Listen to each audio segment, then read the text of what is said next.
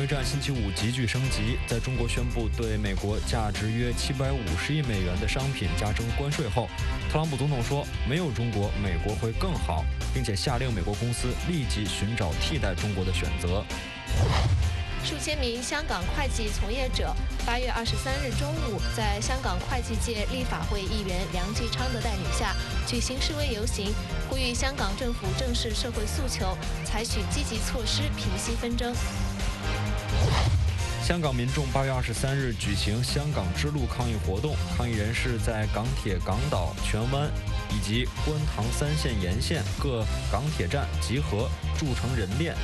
借此表达对争取自由的诉求。八月二十三号星期六，欢迎收看《美国观察》，我是乔战，我是鲍荣，我们从美国首都华盛顿向您问好。首先来关注美中贸易，在中国星期五宣布对美国七百五十亿美元商品加征关税之后，特朗普总统回应说，他下令美国企业寻找替代中国的选择。详情，我们请美国之音记者莫宇为我们做进一步的介绍。莫宇。是，是包容。那在中国宣布对这个美国新一轮的关税措施之后，特朗普总统星期五在推特上是严厉指责中国。他说，中国窃取。这个美国知识产权一年达数百亿之多，而且中国几十年来年复一年的赚美国的钱，盗窃美国的钱，而且还想要继续这么做，这种事情必须停止。那他说，美国公司因此并被命令立即开始寻找替代中国的选择，包括把公司迁回美国，在美国制造产品。那他还在推特上说，美国不需要中国，而且没有中国会更好。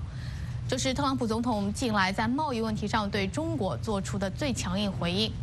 那在此之前呢，中国星期五是宣布将对原产于美国的大豆、原油、汽车及零部件等价值七百五十亿美元的商品加征百分之五或百分之十的关税，以回应美国将对剩余近三千亿美元中国输美产品加征关税的措施。中国说这是应对美国单边主义贸易保护主义的被迫之举。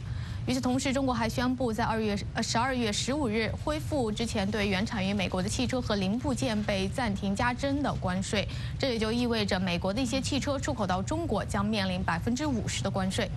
那一些分析人士是认为，中国的这个最新的关关税威胁针对的是特朗普总统的政治盘，也就是美国中西部和南部的农业州和制造业大州。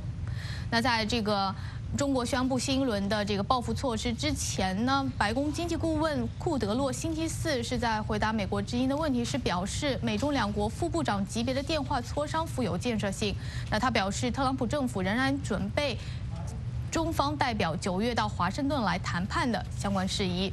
那么，随着美中贸易继续升级呢，美中贸易的这个冲突继续升级，双方的谈判是否会如期举行，或者会不会生变，目前还不清楚。宝荣。好的，那么对于中国的关税的报复措施和特朗普总统的回应，美国的商界和贸易团体有什么样的反应呢？是，那么对于中国最新的这个关税措施呢，有分析认为，对于一些车企来说冲击是比较大的，尤其是特斯拉和德国的一些车企，因为这些车企是从美国的工厂向中国出口整车。那在星期五的时候，代表日本、德国和韩国企业的贸易组织全球汽车制造商协会就发表声明说，中国存在贸易问题，这些需要得到解决，但是关税战将损害美国汽车产业，并且危及就业。那我们知道，特朗普总统在推特中是说呢，就是他要他想要这个美国的企业像是撤离中国，并且说没有中国的话，美国会更好。那一些评论是认为这是特朗普总统在敦促美国企业切断与中国的联系，相当于就是有这个两国脱钩的这种趋势。那美国商会星期五发发表一份声明说。虽然中国的一些贸易做法令人失望，但是美中两国之间四十年的关系总体上是有建设性，也是互惠的。那这个商贸团体他们认为呢，继续建设性的接触仍然应该是未来的方向。商会敦促中国和美国尽快达成协议，解决长期以来两国间在技术转让、知识产权、市场准入、补贴等方面的贸易问题。那我们知道，在美中贸易战这个一年多以来，一些美国的企业已经做出了一些调整，他们调整了供应链，将生产转移出中国。但是对于还有一些企业来说，这个要找到中国以外的这个供应商是不太容易的。那么，美国全国零售联合会星期五就在一个声明中表示呢，他说让美国的零售商移出中国是不太现实的。这份声明说，美国零售商数年来让供应链多元化，寻找替代供应的这个基地成本会非常高昂，而且还要花很长的时间。那特朗普总统星期五是在推特上说，他会在周五晚些时候做出对中国关税报复的更详细的回应。包容。好的，我们感谢记者莫宇的报道。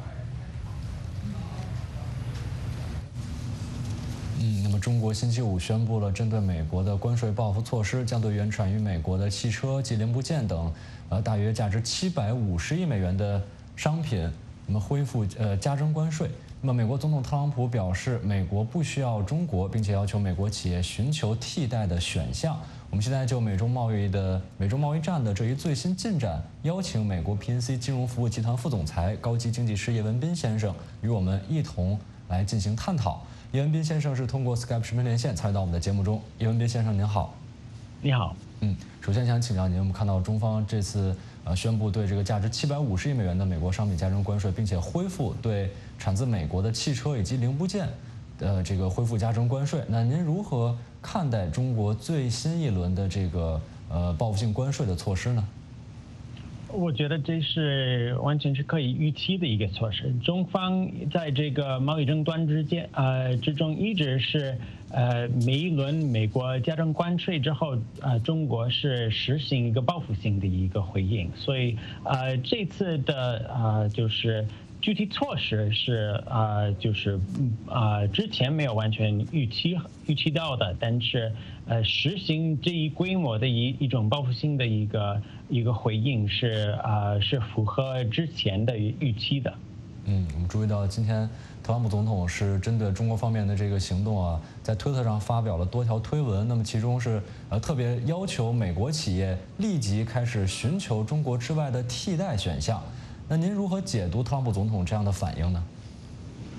啊，美国企业或者是说全球的这这些制造业，从啊改变生啊供应链从中国呃挪到其他的国家，啊也也不是说完全不可能的。但是中国现在已经是全球制造业最大的一个经济体，呃，所以这个要是真是说改变这些生产链的话。呃，实现的新呃实践的时间会呃会挺慢的，我觉得这个是在短期之内是呃呃可能性不是很大。嗯，像您刚才说的，呃，虽然不是这个完全不可能啊，但是可能要花费很长的时间才能找到这种所谓替代选项。那您认为从目前看来有没有哪些潜在的这个呃合适的替代选项呢？我们看到有人现在提到越南，也有人提到印度。那您怎么看？那么就算无法完全的呃承担这种替代的作用的话，是否有可能部分的替代呢？啊，部分的替代已经开始实行的，但是越南跟中国来比，就呃这越南就是小，那个越南啊，它啊就是啊它的啊就业人口少，它的啊基础设施也不像中国那那么就是发达的。呃，中国呃铁路呃港口，中国的呃高速公路这些，在呃呃同等发展水平的国家当中，算是呃最先进的。所以呃，要是从中国把呃制造呃呃把制造从中国挪到其他的啊发展中国家的话，好多公司呃，包括这些已经尝试过这种啊战略的公司，发现了那些。啊，其他的发展中国家的啊制造的环境啊啊，在一些方面是啊呃很大的幅度不如中国的。明白。那我们看到特朗普总统呃多次的表示啊，多次的强调说，这个贸易战真正受到冲击的是这个中国的经济。那您怎么看这样的看法？那在美国的这个方面，就是美中贸易战，我们看到进一步的升级，是否会加剧美国经济衰退的风险呢？呃，呃，这个贸易战对中国的经济也有影响，对美国的经济也有影响。对中国的影响呢，我们可以从七月份的这些啊月度经济指标看出来。呃，这个呃工业增加值啊，零售啊零售总额啊这些主要的经济指标都是啊比啊二季度的要要呃更弱了，而二季度的这个呃总产出增长率已经是呃一九九二年以来最慢的水呃的速度了，所以呃中国的经济呃正在呃就是继续放缓，这是一个呃也是贸易战影响的一部分。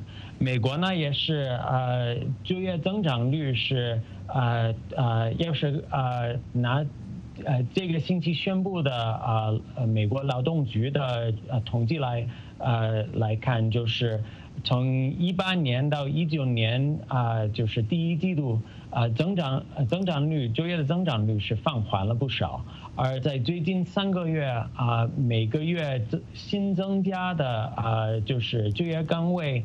呃，也只有十四万，就是月平均的的的速度，这是比呃去年前年要慢很多了，所以双国都是受到了影响。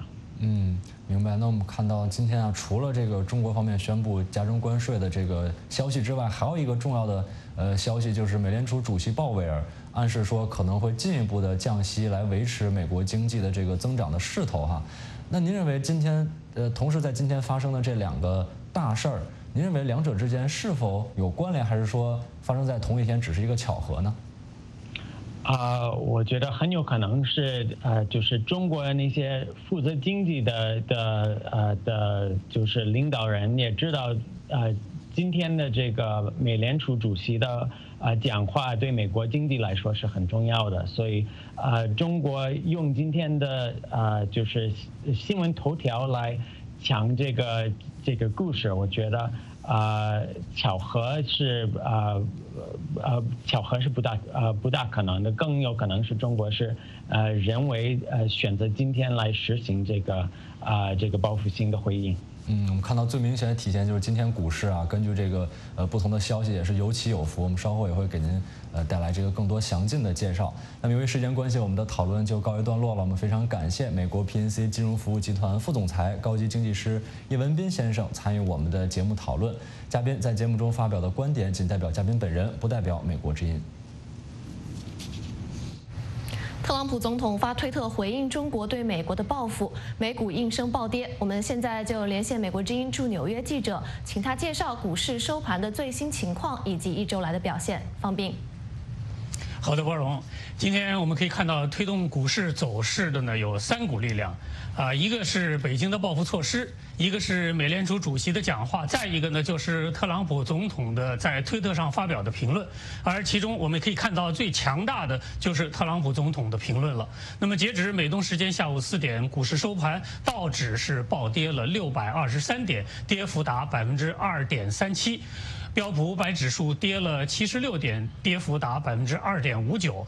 纳斯达克综合指数跌了二百三十九点，跌幅达百分之三。啊，今天上午约十一点钟的时候，特朗普总统发帖要求美国公司加速与中国脱离。巴伦周刊指，特朗普总统的评论是对贸易战发出的出乎意外的强化言辞。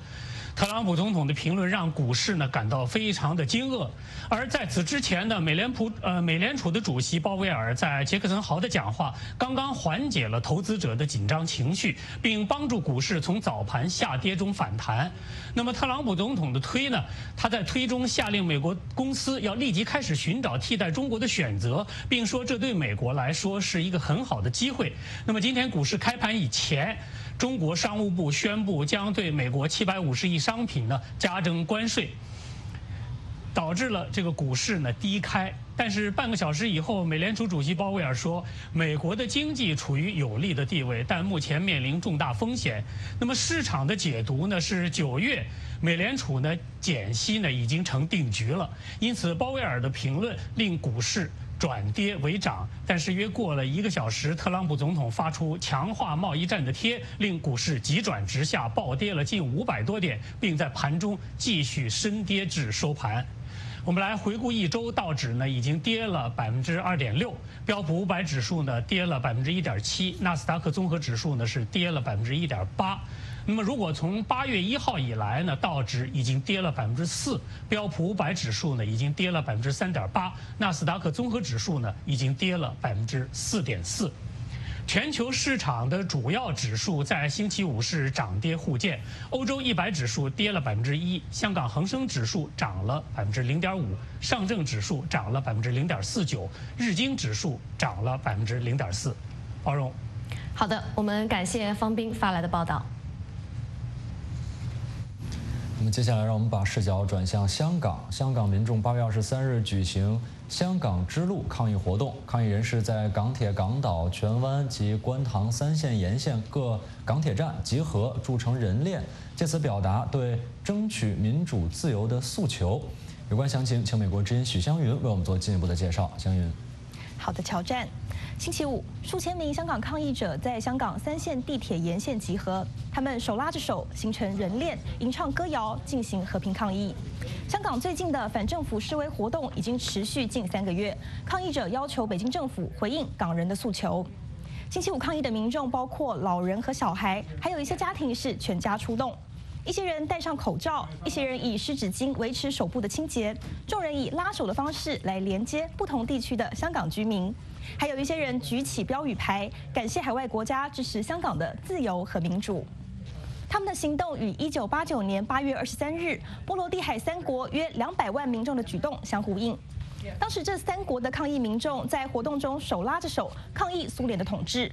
这起事件后来被称作波罗的海之路或波罗的海锁链。下面我们来就就来听一下几位香港之路人链抗议活动参加者和游客怎么说。So today is the 30th anniversary of 今天是波罗的海锁链这个历史性活动三十周年，我们试着在香港这个地方再次实现香港之路。我们在为香港争取更完整的民主和自由。今次呢个人链就系我哋助人链的目标是通过手拉手的方式，将香港三大地区，包括新界、九龙和港岛连接起来。我们希望以相互携手的方式告诉大家，香港人同心协力，争取五项诉求。我们仍有五项诉求，希望政府回应我们。我们不会放弃我们正在做的事情。我们希望政府做出回应。这是和平的抗议，我们只是想让政府知道，我们不会退缩。在我们来到这里之前，我们只从新闻中了解事件，所以我们担心很多问题，特别是我和孩子和孙子在一起。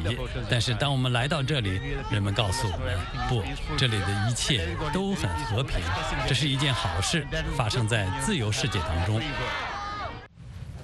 这场抗议活动中，一些参加者在九龙狮子山上高举手机的灯光，闪耀的亮光在对岸的港岛上都能够看见。在北京的共产党高官和香港特首林郑月娥发出有关暴力事件的警告之后，香港人明显表达了他们对此的反弹。警方在这场抗议中部署的警力不多，抗议活动在当地时间晚上九点结束。时间交还给主持人乔战。谢香云从新闻中心发回的连线报道。数千名香港会计从业者八月二十三日中午，在香港会计界的立法会议员梁继昌的带领下举行示威游行，呼吁香港政府正视社会诉求，采取积极措施平息纷争。下面是美国之音记者林峰和刘恩明从游行的现场发来的报道。香港的会计界人士呢？今天中午呢，从这个香港的遮打花园发起一个反修例的一个游行活动。那么这个游行呢，是由香港会计界议员、立法会议员梁继昌发起的。呃，同样呢是呃反对修例，呼吁香港政府回应民众的五大诉求。那么梁继昌呢就表示呢，呃，香港的会计界作为这个香港社会的一个重要的一个社会团体呢，不能旁贷。那么同时他也表示呢。呃，香港政府对民众呃两个多月来发出的这呼声呢，没有任何的正面的回应，对此呢表示失望。他认为，作为香港社会一个非常重要的团体，香港的会计界呢，有义务、有责任站出来表达自己的声音。我们今天从现场来看呢，这个游行的队伍非常长，呃，人数呢大概得有呃两千人左右。呃，这个人这个游行队伍是从遮打花园呃出发，游行的路线呢，呃是从遮打花园步行到香港政府的所在地金钟附近，呃，与过去这个其他的这个民众的这个游行活动和集会活动相比呢，这个活动相对来说是比较平和一些，呃，没有喊口号的现象。那么大家呢，只是排着队伍，默默地向前前进。那么在队伍的一开始呢，我们也可以看到呢，呃，一些人士是打出了这个呃呼吁民众做呼吁政府做出呃回应民众心声的一些标语和一些口号，但是没有喊口号的这样一个现象。以上就是美国之音记者林峰从香港遮打花园发来的报道。您刚才看到的是数千名香港会计从业者举行示威游行的报道。不要走开，我们马上回来。美国国务卿蓬佩奥向加拿大保证，美国正努力让两名在中国被拘押的加拿大人获释。本年度七国集团峰会东道主法国总统马克龙宣布，由于特朗普总统和其他领导人在关键问题上存在分歧，峰会结束时不会发表公告。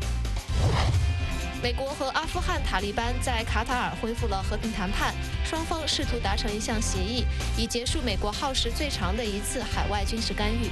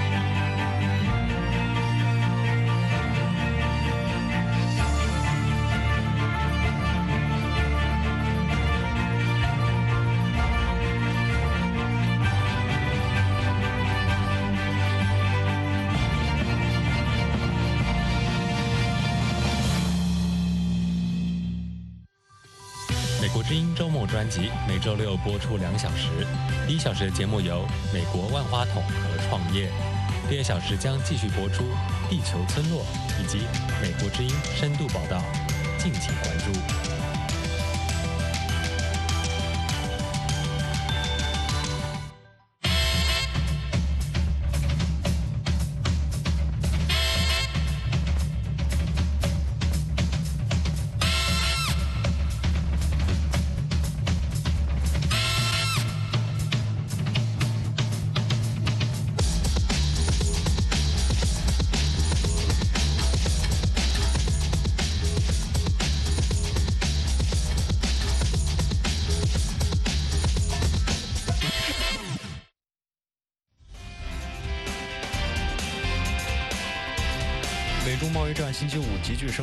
在中国宣布对美国价值约七百五十亿美元的商品加征关税之后，特朗普总统说：“没有中国，美国会更好，并下令美国公司立即寻找替代中国的选择。”香港民众八月二十三日举行“香港之路”抗议活动，抗议人士在港铁港岛、荃湾以及观塘三线沿线各港铁站集合，筑成人链，借此表达对争取自由的诉求。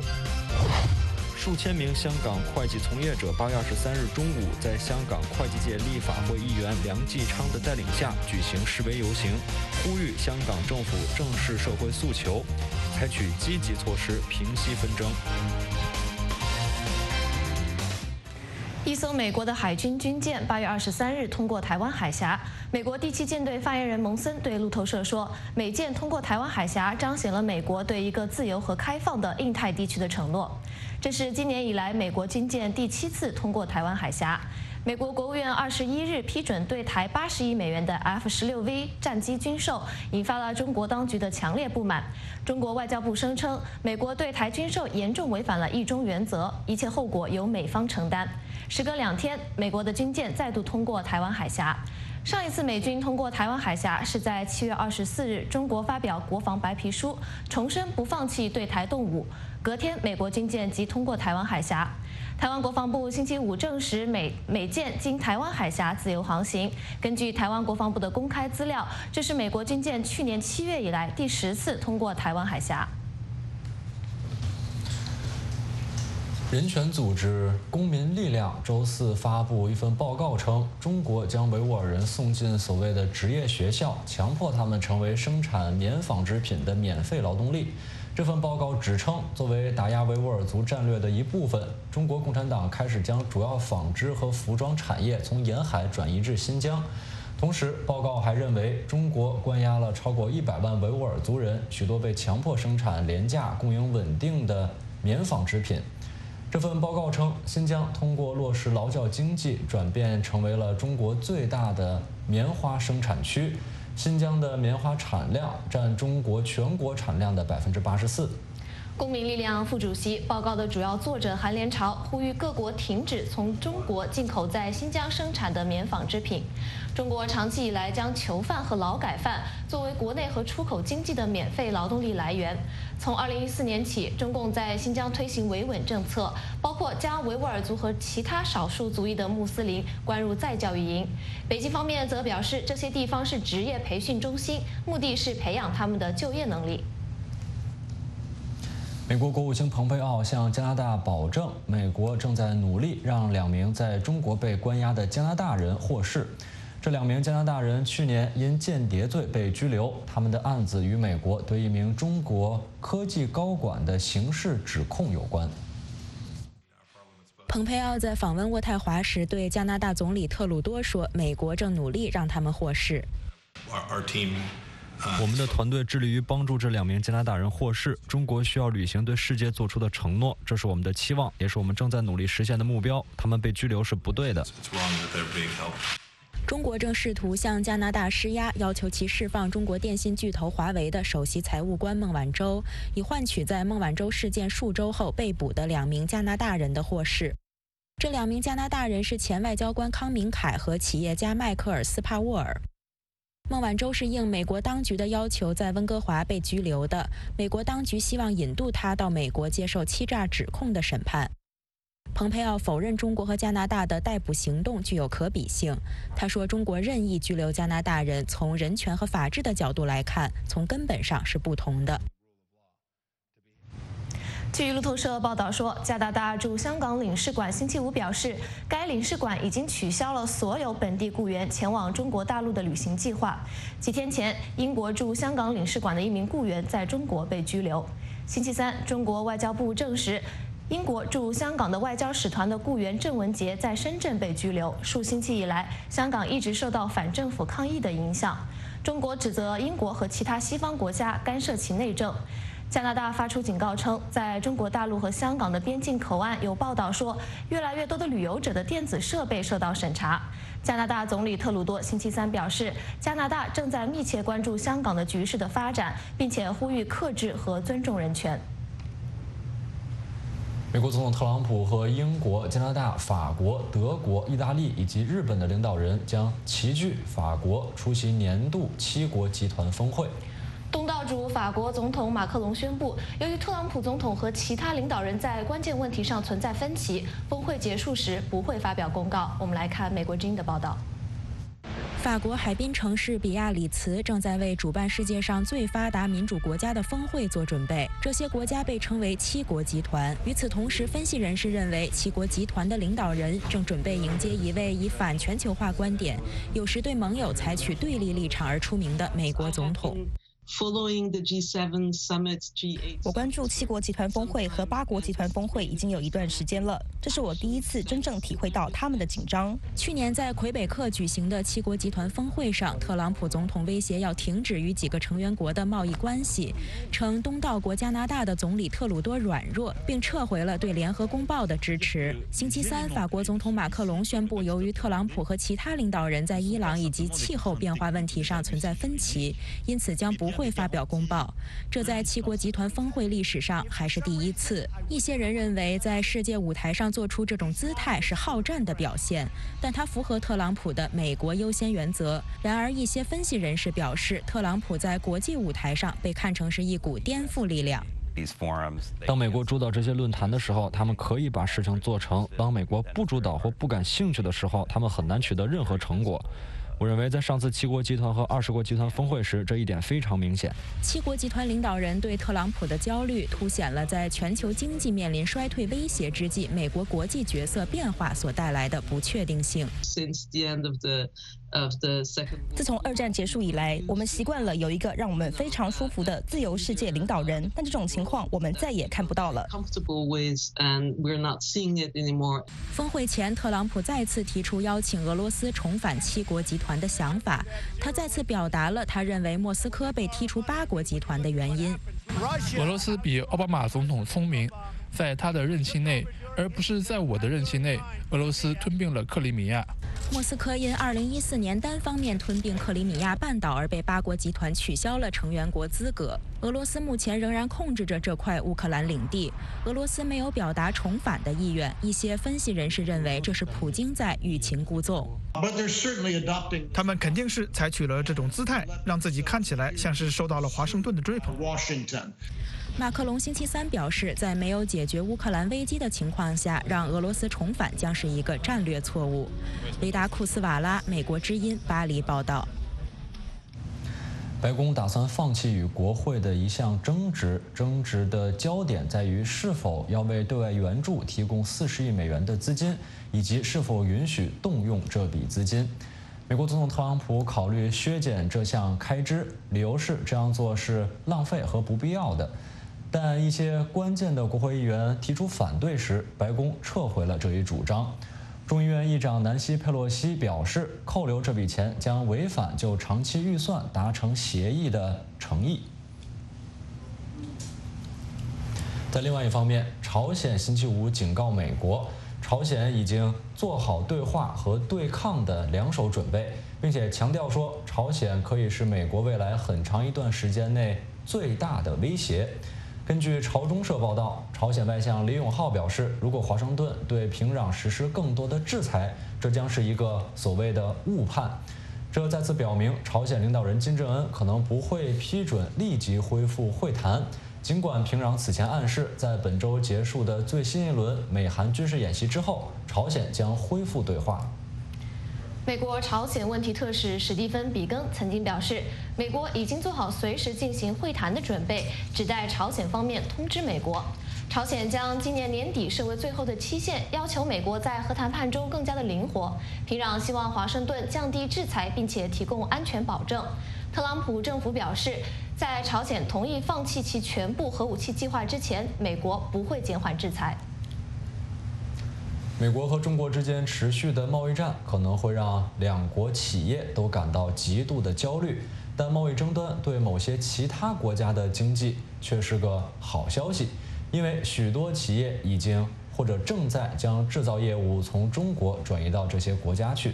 我们来看美国之音记者李爱玲的报道。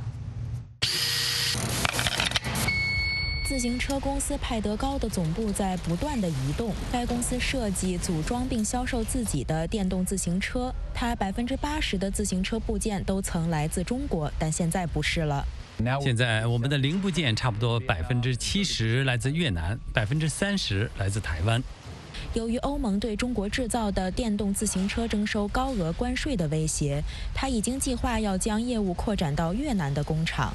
因此，当美国去年对包括电动自行车在内的一长串中国制造商品征收关税时，他已经做好了应对准备。在九月关税生效以后，我们就开始在这个国家生产自行车。到二零一九年一月一号，我们取消了在中国的所有生产，并设法将我们所有的生产和供应链转移到越南。派德高并不是唯一一家因为贸易战而将制造业务从中国转移出去的公司。受益最大的两个国家是越南和墨西哥。他们之所以受益，是因为他们有这样的生产力，也因为他们的地理位置。其他人都羡慕地看着他们。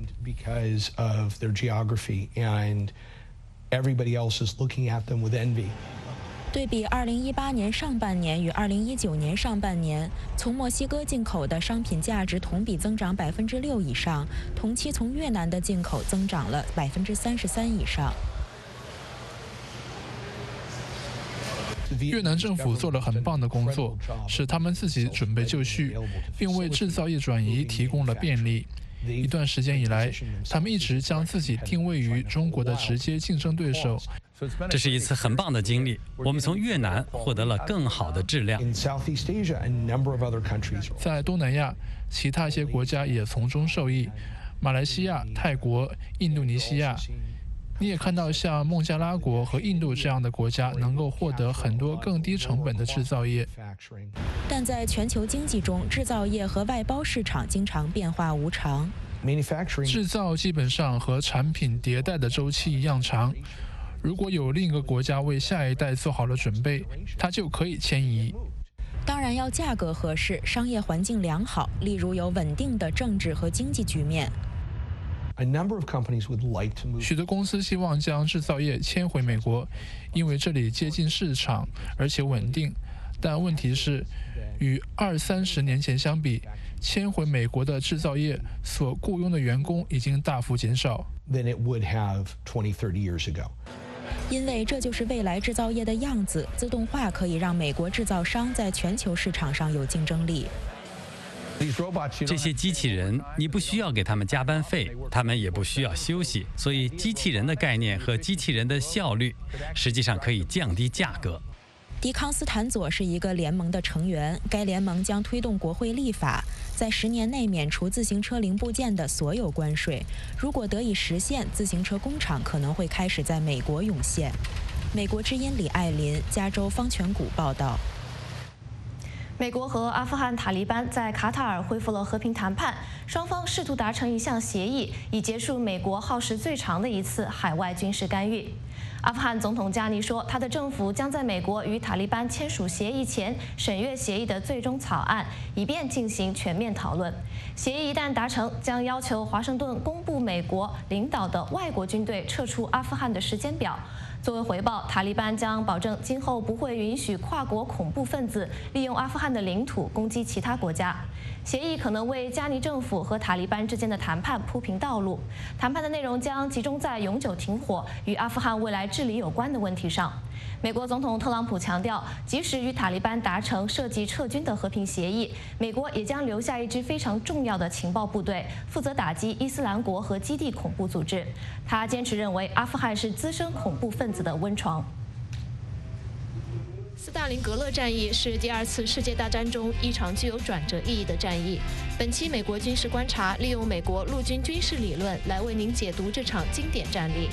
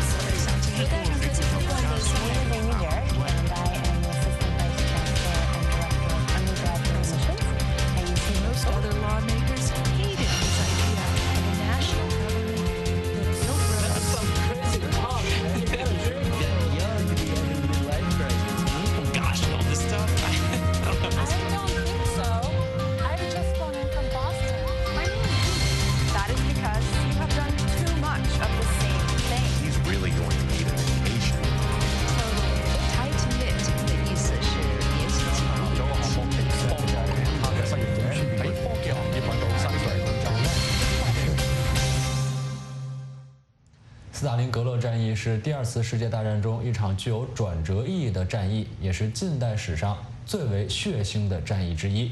对这场战役的分析一直是各国军事专家的重要课题。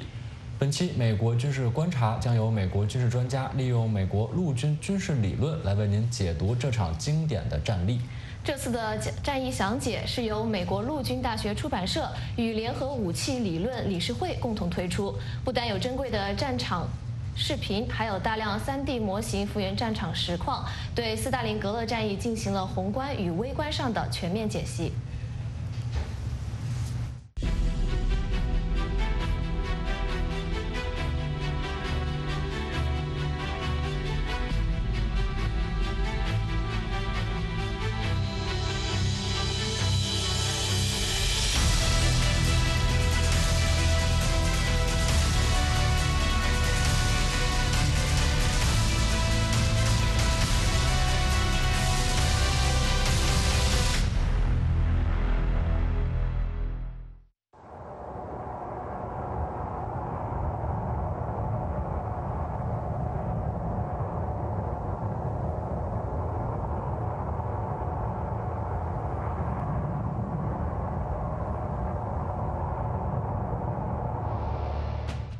斯大林格勒战役是第二次世界大战中一场具有史诗规模的重要战役，它是人类历史上规模最大的陆战之一。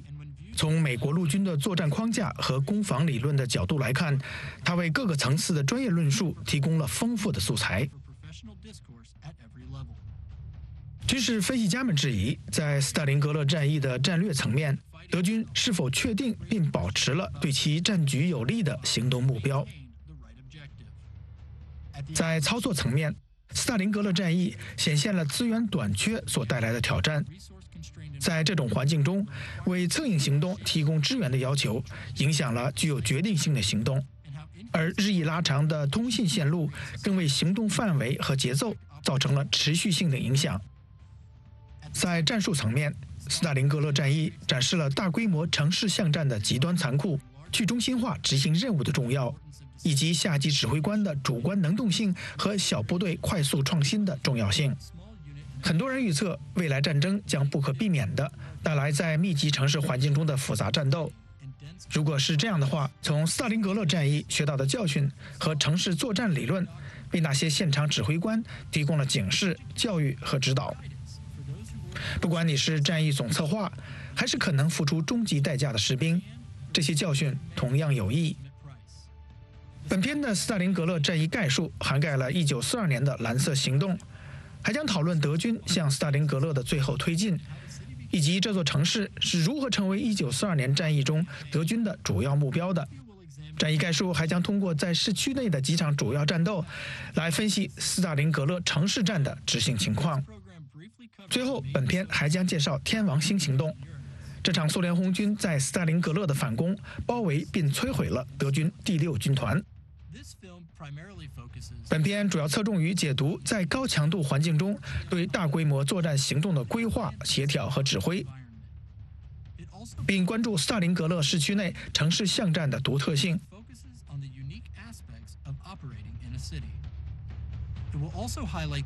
我们还将解析德军在地形困难的情况下试图快速推进的意愿，以及苏联红军相对应的防御策略。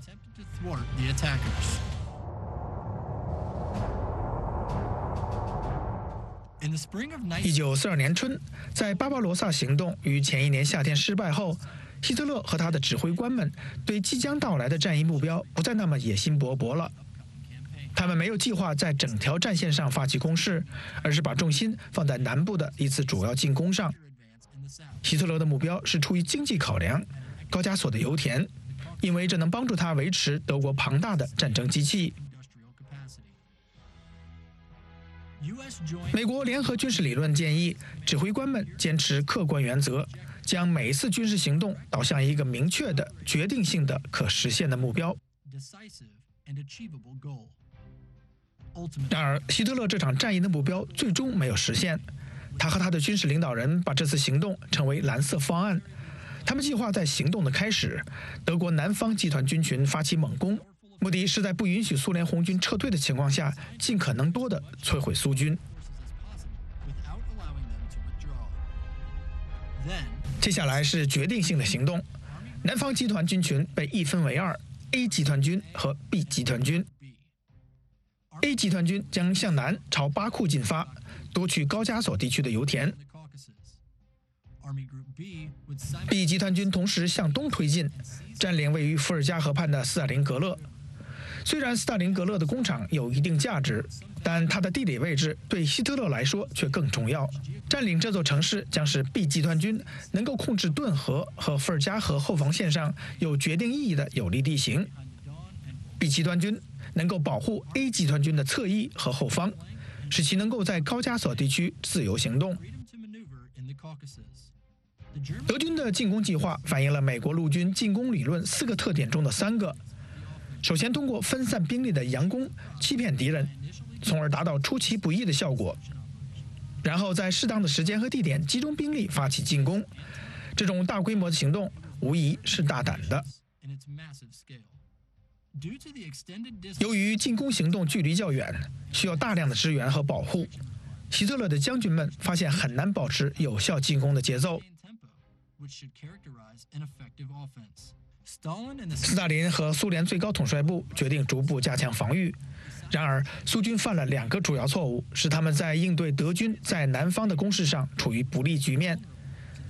苏联最高统帅部错误的预测，德军将主攻莫斯科防线的中心地带。因此，苏军把大部分储备军队部署在首都附近，而不愿意把这些部队派往南方。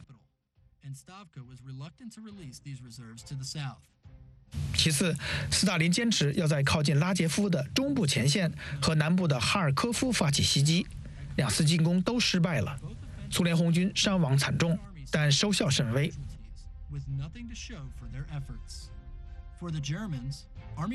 对于德国南方集团军群来说，主要任务是执行具有决定性的蓝色行动。德国军群最初由三支步兵部队、两支装甲部队和一支匈牙利军队组成。在这支超过一百二十五万人的军队中，有九十五万德国士兵和三十万轴心国的盟军，还包括一千六百多辆坦克和一千六百多架飞机。这支部队最初由陆军元帅费多尔·冯·伯克指挥。面对德军的是苏军的两个方面军，请注意，苏联的方面军比德国的集团军群人数要少。苏联的西南方面军由陆军元帅铁木辛哥指挥，由四支野战军组成；南方面军由大将马林诺夫斯基指挥。由五支野战军组成，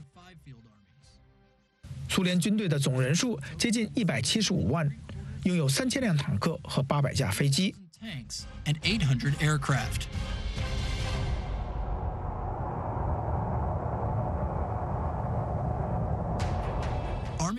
南方集团军群于六月二十八日开始进攻，取得了一些令人印象深刻的进展。到七月七日。赫尔曼·霍特将军的德国第四装甲集团军在顿河上游的沃罗涅日附近与第六集团军会师。两天后，南方集团军群被重新命名为 B 集团军群。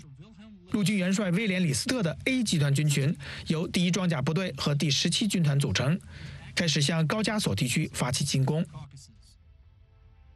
苏军统帅部认为，德军对乌克兰南部的进攻只是助攻。而其主攻方向仍然是莫斯科，因此，尽管苏联在沃罗涅日的战斗中投入了大量的增援力量，但还是不愿向更远的南部派遣增援部队。七月十一日，希特勒下令向斯大林格勒前进的第四装甲军改变方向，向东南方挺进，以支援李斯特的 A 集团军。该集团军当时在越过顿河时遇到强大阻力。与此同时，意大利第八军作为增援部队抵达 B 集团军的战场。经过七月二十三日的激烈战斗，德军占领罗斯托夫，A 集团军兵临高加索。罗斯托夫落入德军之手后，希特勒将第二十四装甲连从第四装甲军转移到保卢斯将军的第六装甲军，以加强对斯大林格勒的进攻。斯大林格勒现在似乎正在发展成为德军重要的攻击目标。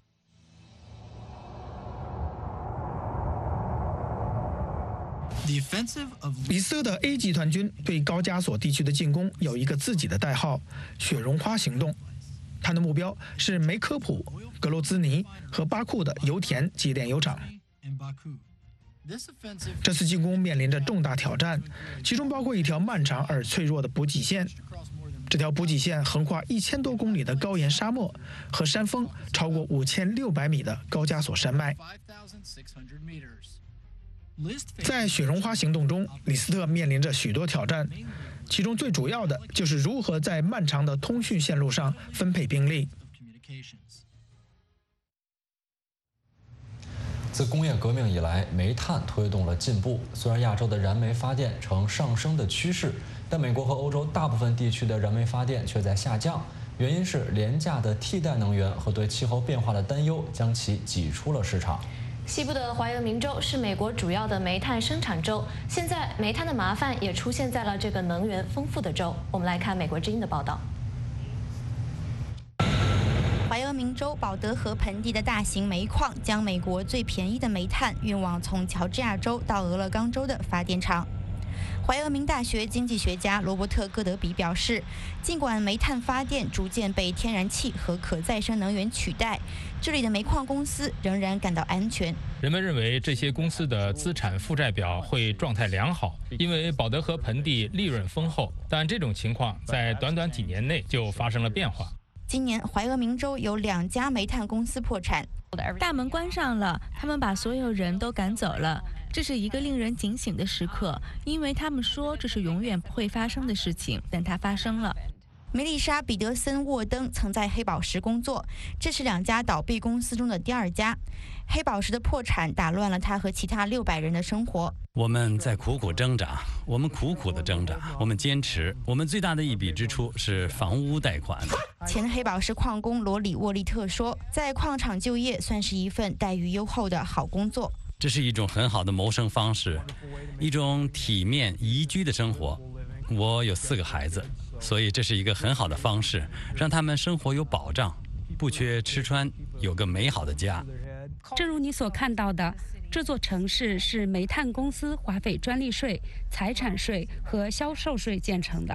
路易斯·卡特金是怀俄明州吉列市市长，该市是黑宝石公司的两个矿以及其他一些矿的所在地。他说，这座城市必须找到新的产业。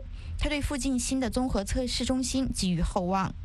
明年，来自碳 X Prize 的竞争者将利用这家燃煤电厂的废气，用捕获的二氧化碳制造产品。尽管只有一家幸运者获得了一千万美金的奖金，其他四家也不差。所以我们希望其中的一些、一个或更多的行业可以留在这里。许多科学家认为，碳捕获对应对气候变化至关重要，但这至少需要数年时间。与此同时，罗里·沃利特说，最近的事件动摇了他对煤炭的信心，但影响不大。如果我说没有，那我就是在撒谎。我打算坚持下去。如果我不能马上找到一份煤炭行业的工作，我就会继续在保德和盆地找。总会有的，它确实是家庭和生活的一部分，这是我喜欢做的事情。但在吉列市，人们越来越感觉到煤炭行业不会永远存在。And pardon the pun，这是一个大问题。接下来要怎么办？请别介意我这么说。吉列需要深入挖掘，才能找到下一个目标。美国在说：“你们现在能为我们提供什么？”我们不能说：“你要是不喜欢煤炭，就不要开灯。”我们需要找到更好的答案。我们不能再做那样的人了。对于一个转型中的城市和行业来说，未来是不确定的。美国之音巴拉戈纳，怀俄明州吉列市报道。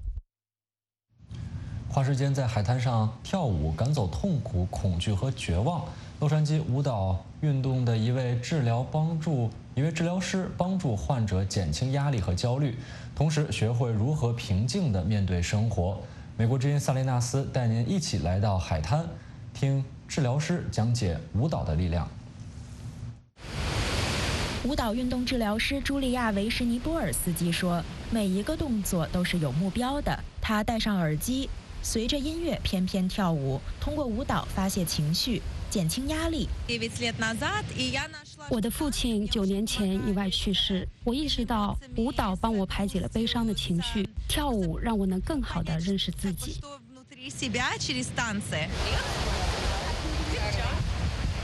最初的爱好变成了职业。茱莉亚接受了舞蹈运动疗法，她获得了临床心理健康咨询学位，并致力于表达艺术治疗和舞蹈运动。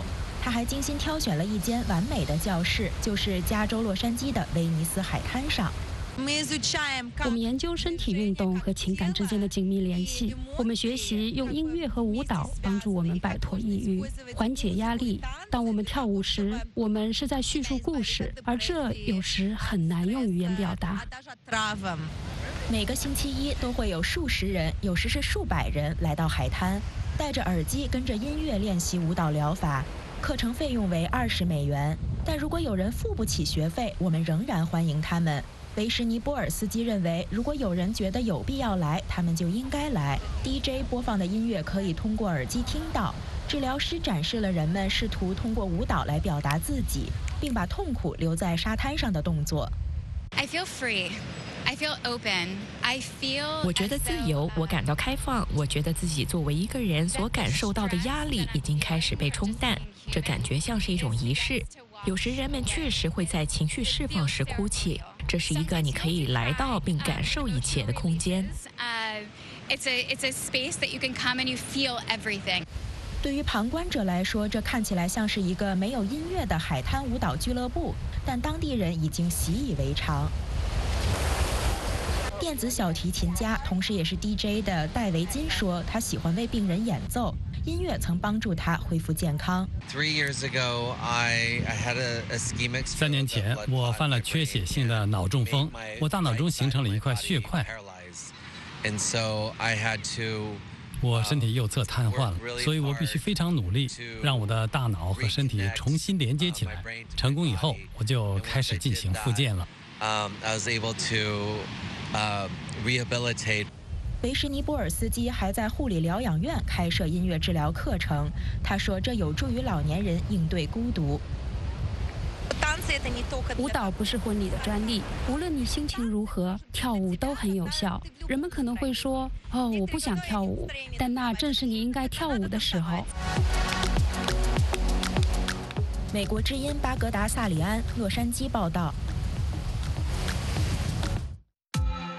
美国万花筒全新改版，增添栏目，大千世界以快节奏浏览名人、时尚以及社会文化最新动态。海洋人生带您走访大城小镇，让各行各业的人演绎自己的精彩故事。敬请关注每周六晚上九点播出的《美国万花筒》。今天的美国观察就要告一段落了，希望您喜欢我们的节目。八月二十二号星期四，第五届年度世界机器人大会在中国举行。其中最吸引人眼球的是一只仿真机器鸟。